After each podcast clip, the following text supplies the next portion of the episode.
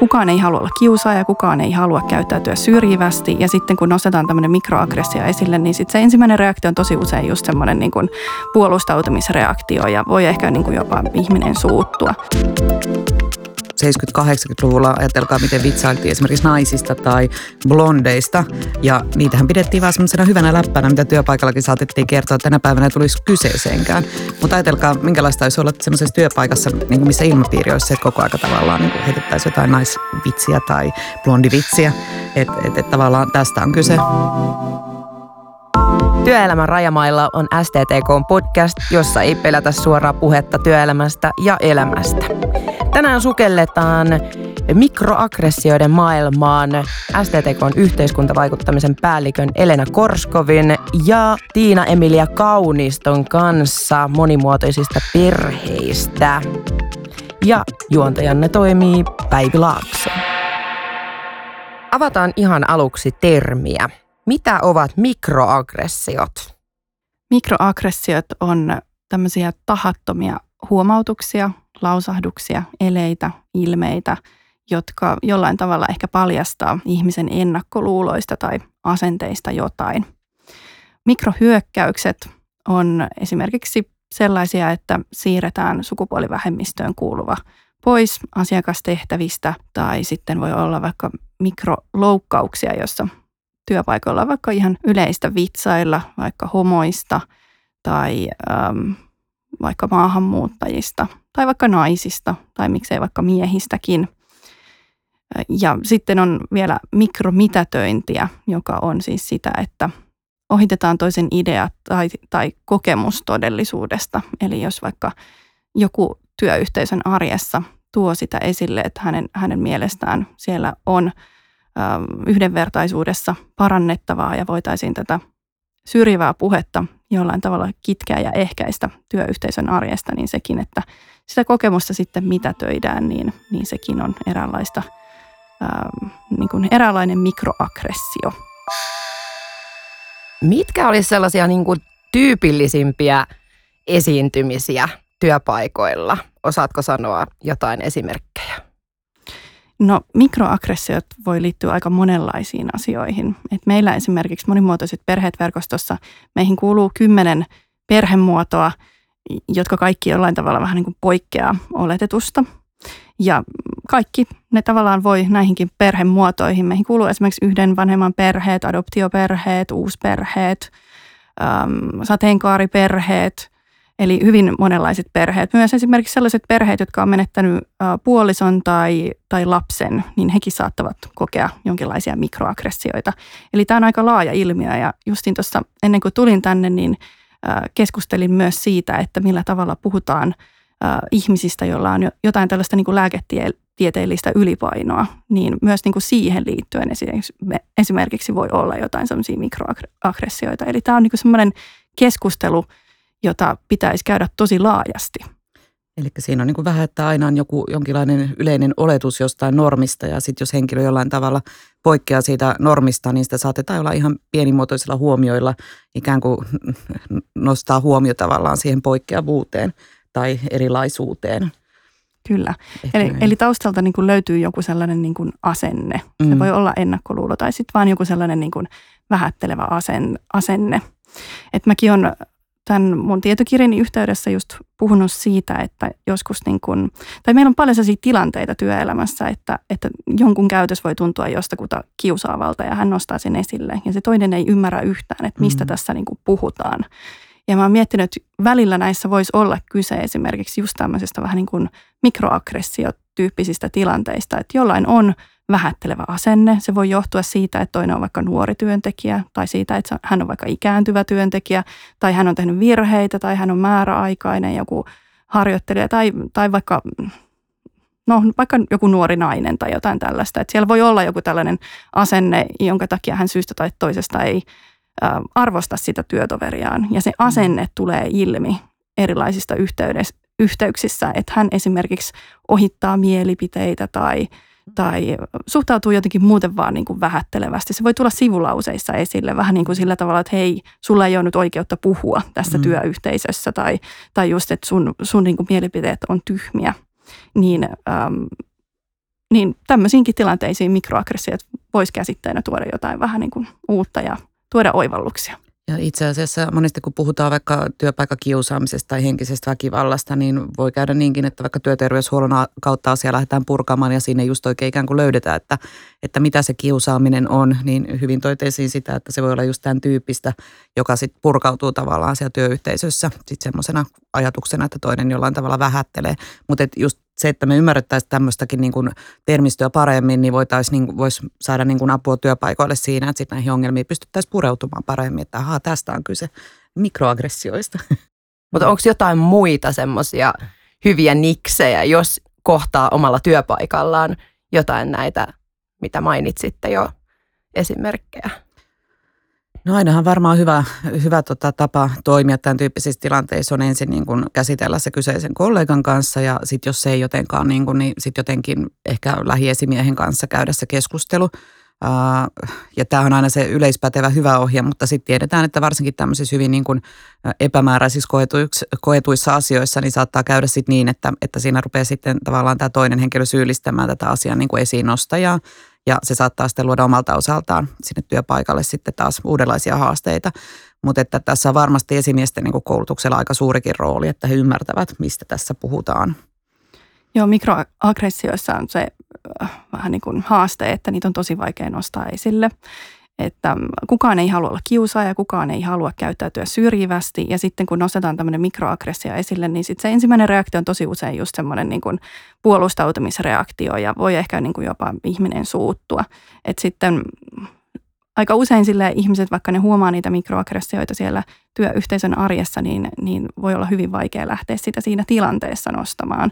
Mm. Että niitä voi sitten esimerkiksi jälkikäteen vielä vähän pohdiskella sitä asiaa ja mennä sitten keskustelemaan sen työtoverin kanssa tästä asiasta ja käydä vähän paremmin läpi, koska siellä usein on just nimenomaan joku ennakkoluulo taustalla, niin se ei niin kuin purkaudu sillä, että sanotaan, että hei, tämä oli mikroaggressio, vaan siellä pitäisi mm. niin kuin tavallaan keskustella sen asenteen kanssa ja se voi olla aika pitkäkin prosessi, kun meillä kaikilla on niitä ennakkoluuloja, mm. niin äh, tavallaan, että kun niitäkin huomaa, niin se voi mennä niin kuin jonkin aikaa ennen kuin sitä pääsee vasta kunnolla purkamaan mm. jollain tavalla sitä omaakin ennakkoluuloa muutos on varmasti hidasta, mutta toki siihen täytyy pyrkiä, että niin kuin kaikilla olisi työyhteisössä hyvä olla ja tehdä töitä. Ja turvallinen olo, että mä niin. just mietin sitäkin, että siinä on suuri haaste just nostaa tämän tyyppisiä, että jos ei osaa artikuloida ikään kuin mistä on kyse, niin monesti sehän se saattaa tulla esiin ty- tyyliin, että minulla on semmoinen tunne, että minua vähätellään. Ja sitten se on hirveän helppo heti leimata semmoiseksi vähän turhaksi tai että no sä tunnet noin, mutta voi voi, vaikka siinä on taustalla joku pidempikin, pidempäänkin kestänyt asenne. Joo ja sitten mä oon just miettinyt, että välillä kun nämä mikroaggressiot liittyy myös näihin yhdenvertaisuusasioihin, niin – niin jotenkin niin kuin, kuinka paljon voi vaatia kaikilta ihmisiltä sitä sellaista mm. tietoisuutta niistä kaikista yhdenvertaisuusasioista. Että me jotenkin itse toivon, että myös työyhteisössä jotenkin kaikki suhtautuisi, päästäisiin semmoiseen, no haaveilen, että päästäisiin semmoiseen niin kuin lempeyteen, että me voitaisiin kaikki jotenkin ymmärtää, että hei, tässä on nyt niin kuin tämmöistä työstettävää. Ja sitten just niin kuin itse, että jos meille huomautetaan siitä mikroaggressioista, niin niin pyydetään anteeksi ja sitten mm. kiitetään vaikka, että kiitos, että sä otit tämän esille. Tämä oli varmasti sulta tosi vaikeaa ottaa mm. tämä esille.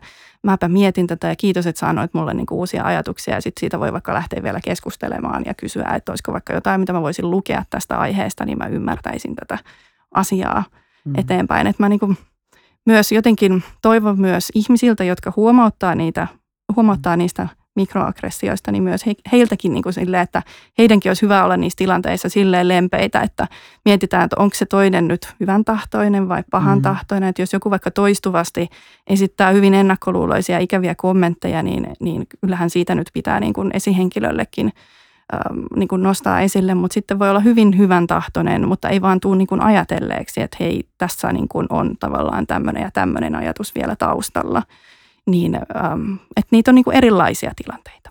Ja tästähän nyt on ehkä hyvänä esimerkkinä vaikka tämmöiset, joskus vaikka 70-80-luvulla ajatelkaa, miten vitsailtiin esimerkiksi naisista tai blondeista. Ja niitähän pidettiin vaan semmoisena hyvänä läppänä, mitä työpaikallakin saatettiin kertoa, että tänä päivänä tulisi kyseeseenkään. Mutta ajatelkaa, minkälaista olisi olla semmoisessa työpaikassa, niin kuin missä ilmapiiri olisi se, että koko aika tavallaan niin kuin heitettäisiin jotain naisvitsiä tai blondivitsiä. Että et, et tavallaan tästä on kyse Mutta toki me tunnistetaan nyt niin paljon moninaisemmin niitä yhdenvertaisuuskysymyksiä, se on hyvä asia. Ja tämä vaatii kyllä sitten työnantajaltakin aika paljon, että pystytään luomaan sellainen kulttuuri, että näistä asioista halutaan keskustella ja pystytään keskustelemaan. Meidän työyhteisössä on vähän yli kymmenen henkeä. Me ollaan tehty tasa-arvo- ja yhdenvertaisuussuunnitelma, mutta toisaalta ollaan kyllä järjestö, joka tekee yhdenvertaisuustyötä, että sen takia me ollaan koettu tämä tosi tärkeäksi. Mutta kyllä siellä voi niinku ihan sitä semmoista niinku koulutusta antaa henkilöstölle mm. ilmankin sitä suunnitelmaa. Ja ihan tämmöisessä niin kuin pienessäkin organisaatiossa, niin kyllähän niitä koulutuksia löytyy. Että jos huomataan tällaisia tarpeita, niin, tai vaikka ei olisikaan vielä huomattu tarpeita, niin kyllä siinäkin tilanteessa, että monimuotoisuudessa on se, se että sitä ei välttämättä ilmene siellä työyhteisössä, ellei sille tehdä vähän niin kuin tilaa, semmoista turvallista tilaa tulla esille – ja sitten myös se, että me toivotaan niin monimuotoiset perheet verkostossa, että vaikka tuntuu, että eihän näitä erilaisia perhetilanteita juuri nyt meidän työyhteisössä on, niin voi olla, että tulevaisuudessa on. Mm. Eli olisi niin hyvä varautua myös ennakolta näihin erilaisiin tilanteisiin, joita voi olla esimerkiksi just lapsen kuolemakin ja, mm. ja kaikki Ihan tällaiset, niin kuin, mm. että sitten kun semmoinen tilanne tulee sinne omaan työyhteisöön, niin, niin sitten niin on tosi hyvä, että siihen on valmistauduttu ja on ne sellaiset niin kuin toimintamallit jo näihin tilanteisiin ennakointi on aina hyväksi, kunhan se osataan tehdä ajoissa.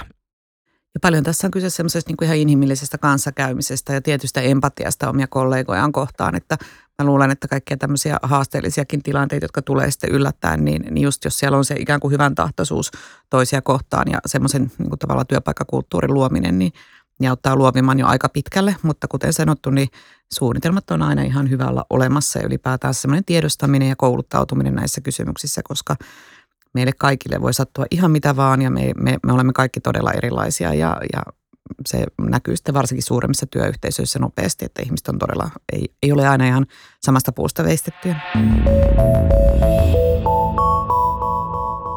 Me ollaan löydetty aika monta ratkaisua, eli ihan mm. peruskeskustelu, sitten on nämä erilaiset suunnitelmat ja ennakoinnit. Mm. Onko vielä jotain, niin kuin, millä pystytään jotenkin tekemään siitä työyhteisöstä turvallinen kaikille? No mä toivoisin, että aika matalalla kynnyksellä annettaisiin työnohjausta ja mahdollisuuksia vaikka ihan johonkin lyhyt terapiaan. Tuolla sosiaali- ja terveydenhuoltoalalla kuitenkin niin kuin aika matalalla kynnyksellä huolehditaan – ihmisistä, ammattilaisista sillä tavalla, että heillä on mahdollisuus siihen keskusteluapuun, mm. niin mä en ymmärrä, että ei tämmöistä otettu käyttöön myös monilla muilla aloilla. Ja mä toivon, että niin kuin tätä hyödynnettäisiin varsinkin sellaiset organisaatiot, jotka kohdistuu tosi paljon, paljon painetta mm. ja joissa niin kuin kohdetaan paljon stressiä, niin sellaiset esimerkiksi niin kuin voisi hyötyä siitä. Ja sitten jo ihan, että jos tulee niitä ristiriitoja, jos tulee tällaista, niin kuin, että nostetaan esiin tätä, että että on vaikka tällaisia jotain ennakkoluuloja siellä, niin myös näissä voi olla se koulutuksen lisäksi myös niin kuin työnohjaus voisi olla ihan niin kuin hyvä keino myös. Mm. Miten me saataisiin meidän yhteiskunnasta vähän yhdenvertaisempi, missä ei mikroaggressiot päivittäisessä työelämässä ainakaan tulisi esiin? Se on se, että meistä ihan jokainen ymmärtää tämän omaksi mm. haasteekseen, ottaa asioista selvää, haastaa omia ennakkoluuloja – ja, ja suhtautuu just niihinkin tilanteisiin, kun saa sitä palautetta niin rakentavasti ja, ja niin kuin lähtee senkin pohjalta sitä omaa ajatteluaan kehittämään. Et vaikka mä itsekin teen yhdenvertaisuustyötä ja, ja äh, olen myös kirjoittanut kirjan vähättelyistä, niin kyllä mä itsekin löydän itsestäni mm. ennakkoluuloja, niin kuin, no en tiedä joka päivä, mutta ainakin mm. välillä. Ja niitä, sitten kun sellainen tulee, niin mä että oho, tämmöinen ennakkoluulo täältä nyt löytyi, onpa jännä. Mm. Ähm, tätäpä lähden nyt tarkastelemaan, eikä se ole välttämättä sen päivän aikana vielä, vielä niin kuin, vaan kyllä sitä niin kuin menee hetken aikaa, että sitä pääsee tarkkailemaan ja sitten voi olla, että lähden vaikka itseäni haastamaan mm. ihan niin, että äh, yritän vaikka vähän oman kuplani ulkopuolelle saamaan mm. uusia ajatuksia. Se on esimerkiksi yksi hyvä keino, kun menee vähän erilaisten ihmisten kanssa. Suomesta löytyy niin paljon erilaisia kuplia, niin, niin mm. sieltä voi saada uusia ajatuksia sitten mitä kautta olet lähtenyt niin kuin hakemaan tavallaan jotain somekanavia pitkin keskustelemaan vai, vai johonkin niin kuin konkreettisesti johonkin paikkaan juttelemaan ihmisten kanssa vai miten, miten niin kuin poistat niitä omia ennakkoluuloja? No mulla on se hyvä onni, että mä saan jo työn kautta aika paljon niin kuin kaikenlaista tietoa ja sitten myös meillä on koulutuksia, jotka meidän henkilöstöä sitten, niin kuin, jota meille annetaan ja johon annetaan myös mennä. Mutta sitten on ihan, että mä oon ihan kysynyt sellaisia hyviä someseurattavia. Mm. Esimerkiksi sukupuolivähemmistöstä löytyy tosi hyviä seurattavia, ihan tämmöisiä niin kuin kansainvälisiä myös, jotka englanniksi mm. somettaa esimerkiksi Instassa, niin on tullut niin, kuin niin paljon uusia hyviä ajatuksia, kun viitsii siellä seurata. Ja sitten jos tulee just joku tämmöinen keskustelu, niin kun oli vaikka esimerkiksi tässä taanoin oli tämä Esko Valtaoja, ja sitten niin kuin siihen liittyen, että kuinka N-sanaa saa käyttää, niin silloinkin oli mm-hmm. ihan Twitterissäkin aika hyviä ketjuja, mitä voi käydä lukemassa, niin niistäkin voi saada uusia ajatuksia. Ja sitten ihan, ihan kirjojakin löytyy, niitä kannattaa ja äänikirjoja ja podcasteja. Kyllä niitä löytyy, jos vaikka kyselee itsekin somesta, niin aivan varmasti jostain löytyy.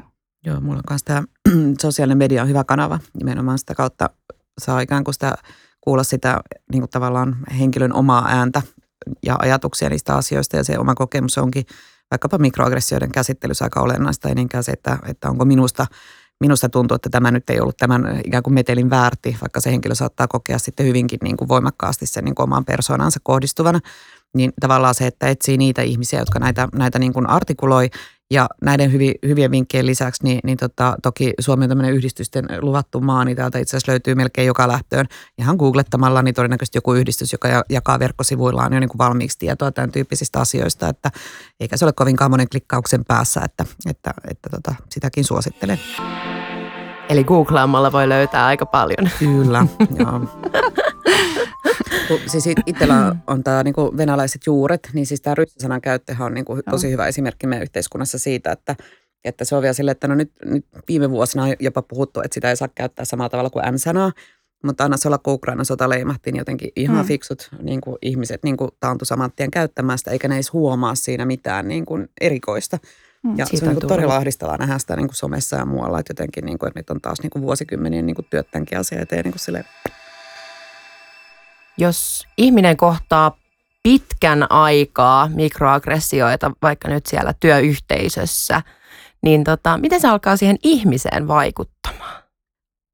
Varmasti riippuu tosi paljon yksilöstä, mutta tämähän aiheuttaa semmoista varmasti kuormitusta, että jos tavallaan ajattelit itse, itses kohdalla vaikka, että joku koko aika vaikka, että jos olisi vaikka vähän erilaiset silmät ja joku koko aika olisi silleen, että ne onpas kauniit silmät tai toinen sanoisi, että onpas rumat silmät ja tavallaan se olisi jotenkin päivittäisessä keskustelussa, niin kyllähän se rupeisi vähän niin kuin syömään sua ja se rupeisi liikaa miettimään niitä sun silmiä ja sitten jotenkin ajattelet, että sä oot ehkä vähän niin kuin liian erilainen kuin nämä kaikki muut ja totta kai se vaikuttaa niin kuin itsetuntoon tuntoon ja, ja just tämmöistä jotenkin niin kuin hyvin tämmöistä niin kuin syrjivän tyyppistä niin kuin havainnointia jo lapsuudesta asti, niin kyllähän se muokkaa sitä semmoista niin kuin minäkuvaa varmasti.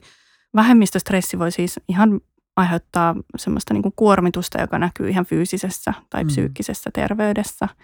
Eli äm, se voi olla vaan semmoisia ihan pieniä ulossulkemisen kokemuksia, tahattomia tuommoisia mikroaggressionkin kaltaisia asioita. Tai no vaikka yhden vanhemman perheellinen ja sitten saa kuulla niitä sellaisia kysymyksiä, että no joko oot löytänyt uuden puolison tai uuden äidin sille sun lapselle tai uuden isän sille sun lapselle, niin, niin äh, tavallaan niin kuin, se on hirveän pieni asia. Sen pitäisi olla keske, kestettävissä, mutta sitten kun niitä niin kuin, tavallaan hirveän usein tulee jotain tämän tyyppisiä – esimerkiksi meidänkin syrjintäkyselyyn tuli just yhden vanhemman perheelliseltä, että, että oli niinku just tällaista, että kun hän oli väsyneenä ollut töissä, niin oli sitten vähän niin kuin, että aa, tain olla vähän juhlimassa. Ja sitten, sitten oli niinku just jotain tällaista niinku, muita ennakkoluuloja, mitä hän oli joutunut kokemaan siellä, niin voin kuvitella, millainen kuormitus siitä tulee. Ja se onkin ihan tutkimuksissakin on havaittu, että äm, sateenkaarivat ihmiset – joilla on vähemmistöstressiä, niin se näkyy siellä ihan terveydessä.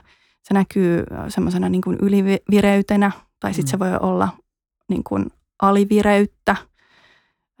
Ja sitten niin kuin ihan voi olla, että se niin kuin alkaa jossain vaiheessa vaikuttaa ihan niin kuin trauma, traumautumisena. Mm. Eli, eli se niin kuin tavallaan niin kuin pitkään jatkuessaan, niin, niin ähm, vähän niin kuin sama kuin me tiedetään, että jos jotain kiusataan hyvin pitkän aikaa, niin sekin voi – aiheuttaa trauman. Niin mm. samalla tavalla, että kun joutuu ulos suljetuksi sen jonkun ominaisuuden takia kohtaa niitä ennakkoluuloja, alkaa ehkä loppujen lopuksi itsekin syrjimään itseään, mm. koska omaksuu tavallaan ne syrjivät. Ja ajattelee, että no ehkä mä olen vähän niin kuin tämän mm. ominaisuuden takia nyt alempi arvoinen kuin nämä muut. Niin siis tulee vähän niin kuin normaalia itsellekin jo. Joo, eli sitä voi mm. alkaa niin kuin itse vähätellä myös itseään, vaieta. Ei enää tuo niitä omia ajatuksia. Jos vaikka se on ollut sillä tavalla, että on tullut niin kuin jotenkin vähän ohitetuksi ja muuta, niin lopulta alkaa niin kuin vaieta, eikä enää halua tuoda niitä välttämättä niitä omia mielipiteitään tai ajatuksiin siellä, siellä työyhteisössä. Eli, Sitten eli, niin sensuuri päälle justiinsa myös, että ja tavallaan tukahduttaa sit niin kuin aika paljonkin ehkä siitä omasta persoonastaan. Ja toinen käänteinen on myös, mikä niin kuin tutkimuksissa tunnistetaan tämmöinen ylikompensaatio, että yritetään olla niin kuin superreippaita ja sellaisia, että että jos on vaikka niin tietyn ryhmän edustaja, jota niin kuin jollain tavalla syrjitään yhteiskunnassa, niin sitten jotenkin pitää olla se esimerkki siitä, että no mä en ole ainakaan sellainen. Ja niin kuin vaikka sitä niin kuin ei itse asiassa välttämättä tiedosta, niin sitten kuitenkin niin kuin toimii sen mukaan. Ja sitten siinähän on vielä tämmöinen sosiaalipsykologinen ilmiö, että, että jos yksi niin kuin tämmöisen ryhmän edustaja mokaa jollain tavalla, niin sitten koko se ryhmä leimataan, niin se heiluu vähän aika koko ajan semmoisena niin kuin heilurina.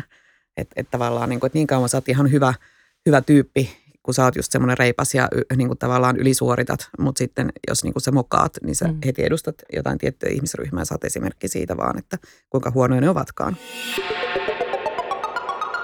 Nyt ollaan aika hyvin tässä katettu mikroaggressio termistöä, mutta tota, aina ei kaikki termit ihan ole hanskassa. Mitä voi tehdä, jos niinku lipsahtaa välillä vähän sammakoita ihan huomaamatta? Niin mitä keinoja?